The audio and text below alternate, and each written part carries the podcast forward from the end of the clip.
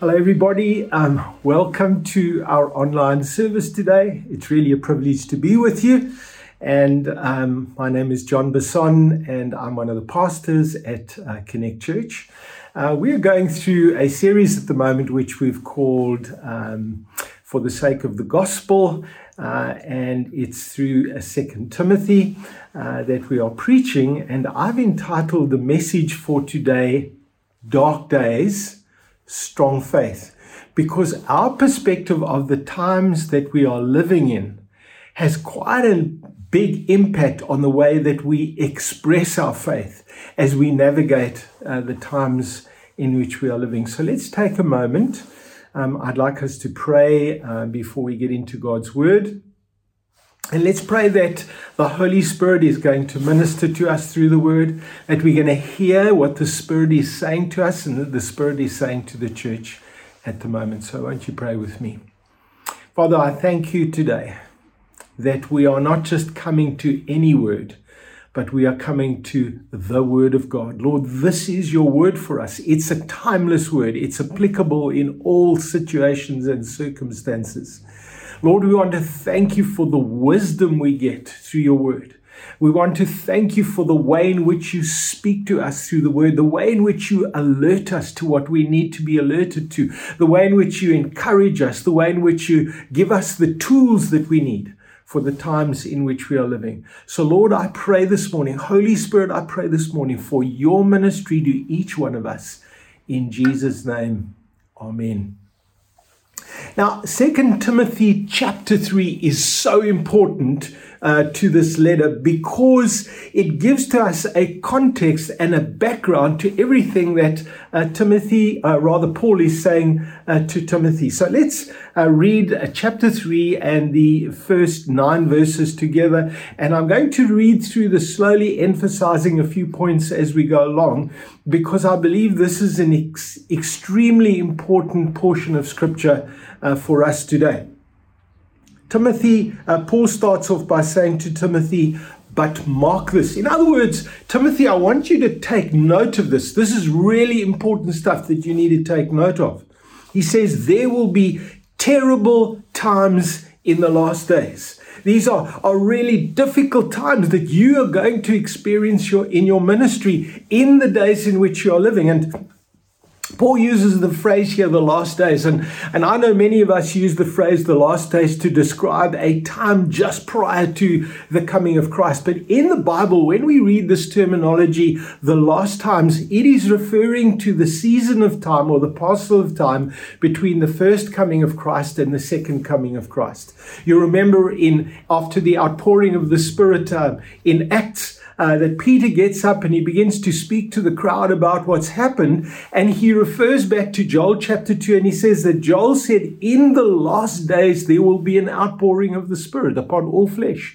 And so he is using that terminology to describe the, the time between the first and second coming of Jesus. So I know for us it has a particular meaning, but let's also be aware of the fact that what Paul is saying to Timothy related to his time and the time in which Timothy was living, but it also relates to the times in which we are living. There will be terrible times in the last days. He, and then he describes what that's going to be like. He says people will be lovers of themselves. Sounds a little bit like the days in which we're living in, doesn't it? Lovers of money, boastful, proud, abusive, disobedient to their parents, ungrateful, unholy, without love, unforgiving, slanderous, without self control, brutal, not lovers of the good, treacherous, rash, conceited lovers of pleasure rather than lovers of God, having a form of godliness but denying its power. He goes on to say, have nothing to do with him.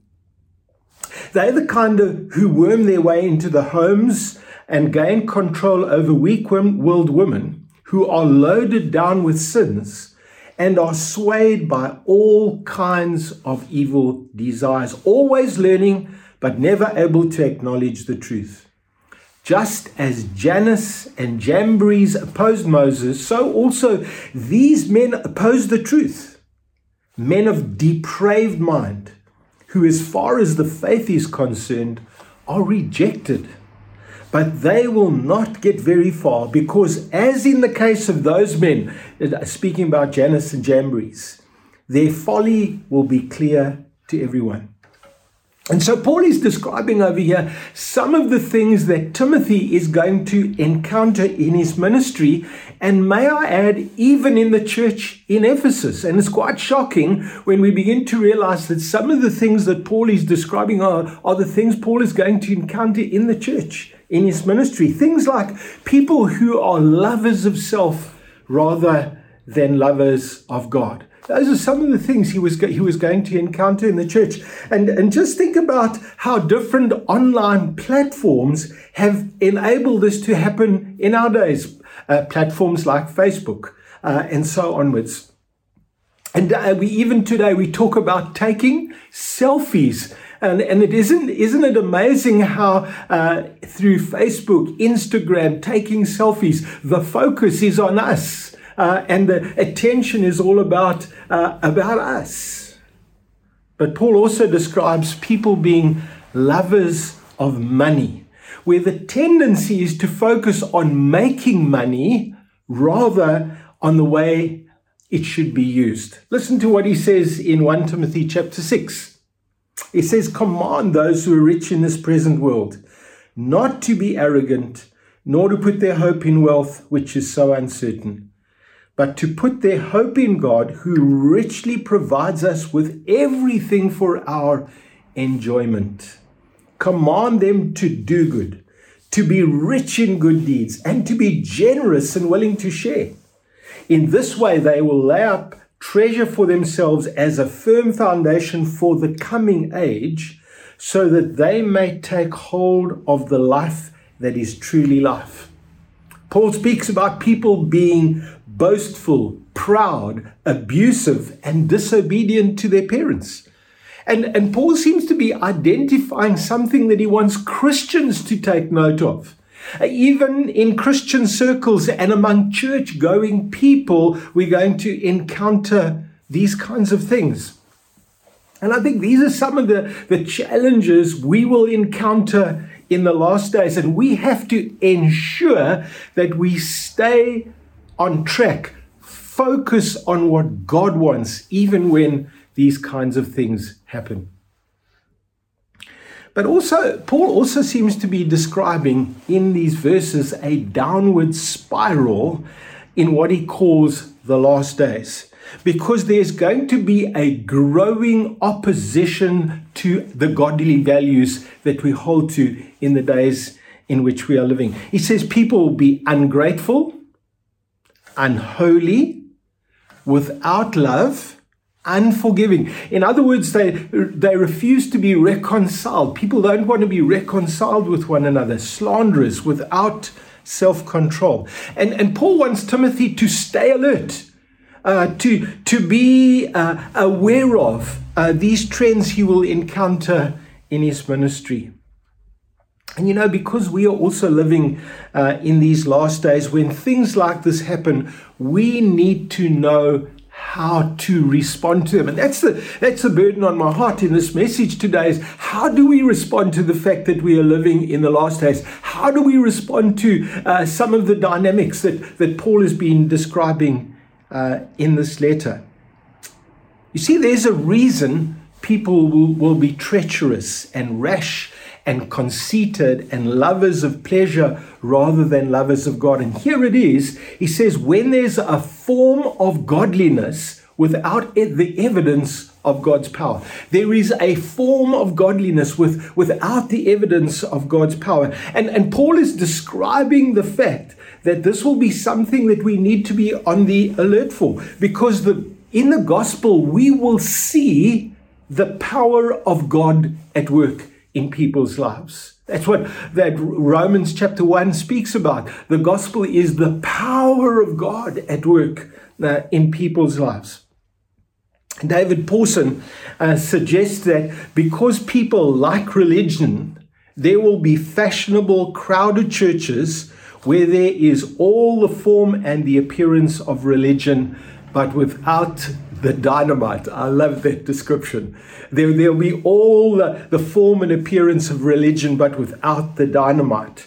And not only will there be people who, who love themselves, love money, and love pre- pleasure, but they will also take advantage of vulnerable people. That's what, what uh, uh, Paul goes on to describe as he writes to Timothy in verse 6 and 7. They are the kind who worm their way into homes and gain control over weak willed women. Here, here, here are people who take uh, advantage of vulnerable people. The weak willed women who are loaded down with sins and are swayed by all kinds of evil desires, always learning but never able to acknowledge the truth. By now, you would think Paul has said it all. But there's one last thing he says to Timothy that you need to take note of. There will be an attempt to undermine the truth of the gospel. That's what he says.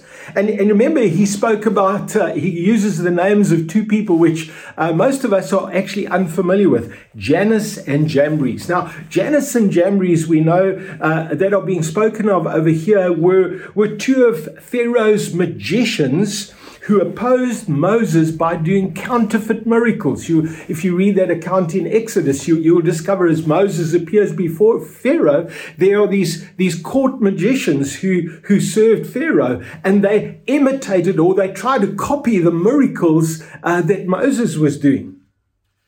And so we discover that uh, there is going to be, Paul is saying to Timothy, there's going to be an attempt to discredit the truth of God's word and the power of the Holy Spirit with counterfeit miracles and by imitating what God is doing. Now, that doesn't mean we downplay signs and wonders and miracles and the work of the Spirit in people's lives. And I want to stress that today because we can have the wrong kind of response to the fact that we're going to have counterfeit miracles, counterfeit signs, counterfeit wonders, uh, where people are going to try and discredit God's word and the power of the Spirit. What it means is there will be attempts by the enemy to discredit God's word and to discredit God's power by doing these things. And this is what we are to stay alert to. This is what we are to be on the alert for um, as Christians. Now, as I said earlier, there are a number of reasons we are to be on the alert for what we will encounter in the last days. In the same way, Timothy is to be alert to that. He's to take note of it, says Paul. So we also to take note of, of these things. And, and, and, and I think it's here that we have some very helpful principles that we can embrace and put into practice that help us to navigate uh, the days in which we are living. Now, the first one is that we are to be spiritually prepared for the times that we live in. Can, can I say that again? We are to be spiritually prepared for the times that we are living in. You see, as we read through the Bible, we are constantly being reminded that we are to stay alert, that we are to train ourselves to be godly, that we are to take off the old and we are to put on the new. And the way to counteract the fact that we are going to encounter a form of godliness that denies the power thereof is to keep going back to the truth. It's to keep meditating on God's word. It's keep, to keep reminding ourselves of the truth that has been passed on to us. You see, the way to be alert to what is false, the way to, to deal with some of the dynamics that we're going to find ourselves facing is by going back to the truth and preparing our hearts, preparing ourselves spiritually for the times uh, that we live in. You see, the gospel is not a form of godliness. It's not an outward appearance of things. It is the power of God to save people. That's why Paul said, I'm not ashamed of the gospel, for it's the power of God for the salvation of all who believe, first for the Jew and then for the Gentile. Paul was emphasizing that the message he preached was a message of the power of God to transform and to change people. That's why Paul reminds Timothy that it was through the consistent teaching of Scripture by both his mother and his grandmother that resulted in him having a sincere faith. And you, you remember if you read through 1 Timothy, yeah, or 2 Timothy rather, that, that Paul emphasizes that. That this sincere faith that you have, Timothy, is through the fact that from very young you were, you were consistently taught the scriptures, um, which, which, which brought you this sincere faith that you have, or resulted in this sincere faith that you have. That, that's why Paul reminds Timothy that he has not received a spirit of timidity, but the spirit of power and love and of self control. Because you see, this is not about a form of godliness that denies the power, but it's the power of God at work in Timothy's life. That's why he is told to keep the pattern of sound teaching with faith and love in Christ Jesus He's told to guard the good deposit that was entrusted to him. Guard it with the help of the Holy Spirit who lives in us, says Paul. In 2 Timothy chapter 1, 13 and 14, listen to these words. What you have heard from me, keep as the pattern of sound teaching with faith and love in Christ Jesus. Guard the good deposit that was entrusted to you. Guard it with the help of the Holy Spirit who lives in us. And being spiritually prepared happens as we keep going back to the truth, as we keep identifying what is false and what we see around us that is that is um, uh, uh, yeah, concerning, I would say. It's where we recognize here's an attempt to undermine the truth of God's word and the power of God's Spirit. So that's the first thing. A reason I think that we are given uh, this description, this very vivid description of the last days and the times uh, that we are living in. It's so that we can be spiritually prepared. But the second reason is that we need to exercise some degree of discernment in who we identify with. Exercise some degree of discernment as believers in who we identify with. You see, Timothy is instructed over here when, in I think it's verse 5, where, where Paul says to him, have nothing to do with them. Who who are the them that he's talking about? He's, he's talking about the people who have this form of godliness without a demonstration or evidence of God's power being at work in their lives. And the concern that Paul has on his heart is that there will be false teaching that will draw people away from the gospel itself. You see, false teaching leads to this kind of behavior. And Paul's concern, deep down concern, is false teaching will draw people away from the gospel message uh, itself. And so it, it goes even further. He goes even further. The description of the last days, he says, is one where there will be an emphasis on ourselves rather than on God. And because this is so subtle, Christians need to exercise discernment. We need to test things. We need to check who we are listening to. Listen to John's instructions in 1 John chapter 4 and verse 1. And, and can I draw your attention to this when we talk about being discerning in the days in which we are living? Dear friends, do not believe every spirit. Not just, not just saying do not believe every person, do not believe every spirit. That's very important.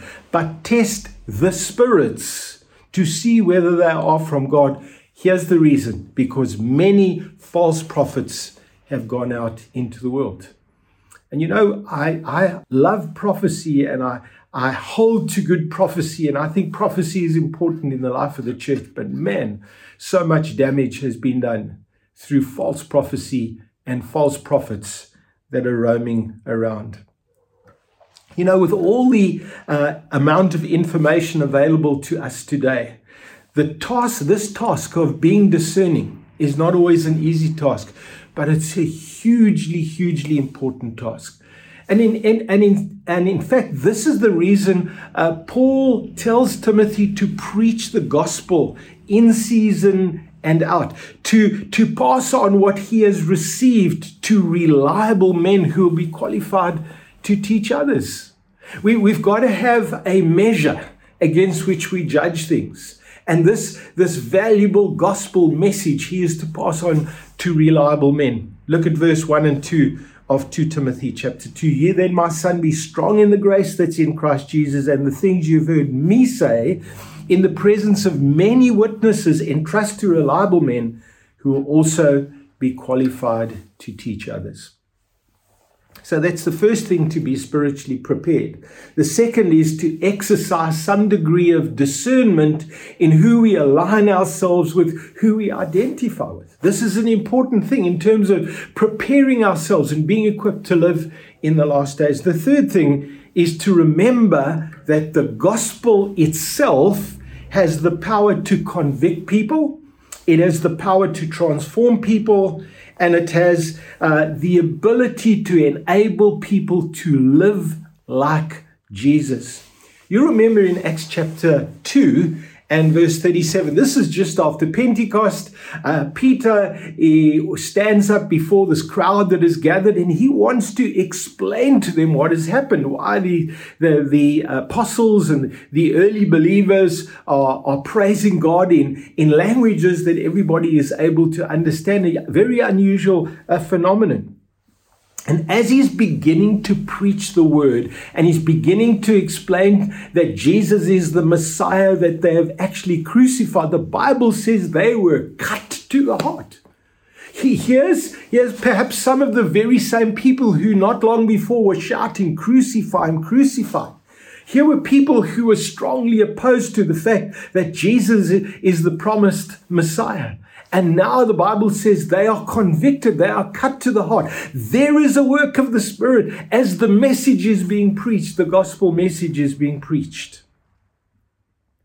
The gospel itself has the power to transform people's lives. I love uh, 1 Corinthians chapter 6, where Paul says, Do you not know that the wicked will not inherit the kingdom of God? Do not be deceived neither the sexually, sexually immoral, nor idolaters, nor adulterers, nor male prostitutes, nor homosexual offenders, nor thieves, nor the greedy, nor drunkards, nor slanderers, nor swindlers will inherit the kingdom of God. Quite a list uh, of things that he puts out there, but here's what I like. He says, and that is what some of you were, past tense, but you were washed you were sanctified. You were justified in the name of the Lord Jesus Christ and by the Spirit of God. Here's people whose lives were transformed by the power of the gospel. This is not a form of godliness. Remember that it's the gospel that has the power to do these things, but the gospel also has the, uh, the ability to empower people to be like Jesus himself. Now, the work of the Spirit is to make you and me more like Jesus. Galatians chapter 5, verse 16, where Paul says, Live by the Spirit and you will not gratify the desires of the sinful nature. And then he goes on to describe all the desires of the sinful nature. He says there's a battle that each one of us has going on inside of us. And his word of advice, his wisdom is saying, Live by the Spirit and you won't gratify the desires um, of the sinful nature. You know, when Paul preached, he had an awareness, a deep awareness that something very powerful happens through the message of the gospel when he preached. Listen to what he says when he writes to the Corinthian church uh, in chapter 1, or rather chapter 2, verses 1 to 5. Let me read that for you. When I came to you, brothers, I did not come with eloquence or superior wisdom as I proclaim to you the testimony about God. For I resolved to know, to know nothing while I was with you except here it is Jesus Christ and Him crucified. I came to you in weakness and fear with much trembling. My message and my preaching were not with wise and persuasive words. He was said, I'm not trying to persuade you in my own strength. He said, but with a demonstration of the Spirit's power, so that your faith might not rest on men's wisdom, but on God's power. And that's what Paul is speaking about. When I preached, I just was aware of the fact of the power of God and the Spirit of God at work in people's lives so that people started getting transformed. And it's not good Christian entertainment, lights and, and smoke and atmosphere, but the power of the gospel that does this. Isn't that awesome? But then, lastly, in response to the fact that he's living in the last days, Paul reminds Timothy that the truth will stand the test of time. He says about uh, like Jannes and Jambres, so these same people who oppose the gospel, it's going to become evident to everybody what they're up to and what they're doing and their deception. You see, when the truth is under attack, we need to remember this is nothing new. You know, if it happened to Moses with Jannes and Jambres, where there was this spiritual battle that was taking place every time Moses uh, appeared before Pharaoh, then certainly we're going to encounter it as well. Let's be aware of the fact that in the times in which we are living, we are going to find that opposition as well. Remember what uh, Paul says to Timothy in 1 Timothy chapter 4 and verses 1 and 2. The Spirit clearly says that in later times some will abandon the faith and follow deceiving spirits. So here were people that were claiming to be in the faith. They will abandon the faith and follow deceiving spirits and things taught by demons. Such teachings come through hypocritical liars whose consciences have been seared as with a hot iron. And these are some of the things that we're going to encounter in the days in which we are living. Let me remind you of these four things again because I think they are so important. This is what Timothy, uh, Paul is highlighting to Timothy that we, we need to take note of the times in which we are living so that we can be prepared to respond, so that we can, we can prepare ourselves. He says, be spiritually prepared for the times we live in. And, and I want to stress that again. We need to be spiritually prepared. How? By going back to the Word, reminding ourselves of the Word, and meditating uh, on the Word. Exercise some degree of discernment in who we align ourselves with and identify ourselves with as believers. Remember, uh, John says, uh, do not believe every spirit, but test the spirits. Thirdly, Remember, it's the gospel itself, the gospel message itself, that has the power to convict people and to transform people and to enable them to be like Jesus himself. And then lastly, we pointed out that uh, the truth will stand the test of time. And as it has done through the ages, irrespective of how people have tried to undermine it, water it down, uh, it, It has stood the test of time. And to me, that's so great as I stand here and share with you today to know that the Word of God and the gospel message has stood the test of time.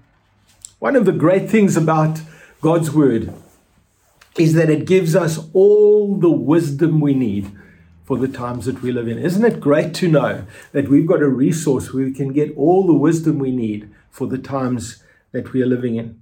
You see, we're not at a disadvantage when things get bad because we have God's word and we have God's spirit and we have God's grace to guide us. And we need to be aware of the fact that God has given us His Spirit to dwell within us. We've got the Word of God, which is our truth that, that we can go back to. We have the, the grace of God at work in our lives to guide us so that we can navigate the times in which we are living. That's why I said dark days but we have a strong faith. By regularly reminding ourselves that the Spirit of God is at work within us, we can have the confidence to keep going. I love those words of the Paul of Paul where he said, I can do all things through Christ who strengthens me. And so can we. This is not just a verse for Paul. This is a truth that he discovered. He said, This is something that I learned and I discovered in my life. I can do all things through Christ. And so can we as we embrace the fact that the Spirit of the Lord is at work within us. You know, it's God who, who uh, is able to keep us from falling. This is not a re- my reliance on myself or your reliance on yourself uh, in the times that we are living, facing a form of godliness that denies the power of all of these things that happen around us. And sadly, as, as Paul has been saying to Timothy, you're going to find these even in the church, even in church circles. Remember what uh, Jude said in verse 24 to him who is able to keep you from falling, and to present you before his glorious presence without fault and great joy to the only God our Savior be glory, majesty, power, and authority through Jesus Christ our Lord before all ages, now and forevermore. Amen. Isn't it wonderful to know that God's got us and God's got his hand upon us? He's the one that's able to keep us from falling. Our reliance and trust is on him. And you know, we have to be prepared for what we will encounter because we are involved in a cosmic battle that's playing itself out all around us. Paul reminds us we wrestle not against flesh and blood. And we need to be alert to that fact. This is not just a, a, flesh and blood thing that's going on between us and people around about us. This is a war that's going on in heaven that's spilling over onto the earth. But God has given us the tools and the resources so that we can stand firm, so that we can have a strong faith in dark days. And so, uh, as we close off, I want to pray for you, but I want to remind you, especially, and I think we've got to be intentional about this. Excuse my favorite word again, but we need to be intentional about preparing ourselves spiritually for the times that we're living. Being discerning, reminding ourselves that it's the gospel that has uh, the power to change people's lives and that the truth is and will stand the test of time. So let's just pray together and, and allow the Spirit of God just to continue to minister to us that as we have received food from the Word, so we might be empowered to put these things into practice as well. My Father, I just so thank you today that we have been able to take this time to spend in your presence. We've been able to take this time to listen to your word. We've been able to receive food from heaven and manna from heaven from you, Lord, so that we can be equipped for the dark days that we are living. We thank you that you are sovereign and that you reign. And Lord, that you're at work even in the dark days in which we are living. There is the power of God at work in people's lives. We see people's lives being transformed and changed by what you're doing in them. And Lord, just that gives me such a lot of, uh, of hope uh, and, and a sense of anticipation, Lord, because we want to continue to see you at work, powerfully at work in people's lives. Lord, equip your church protect your church. Help us to be a, a, discerning church. Help us to apply the wisdom of God in the days in which we are living. And Lord, we pray that you will keep your hand upon us in Jesus' name. Amen. Amen. And so the Lord bless you today. And may the rest of your day be a meaningful day as you meditate on God's word, as you think through uh, what we have spoken about today. God bless you.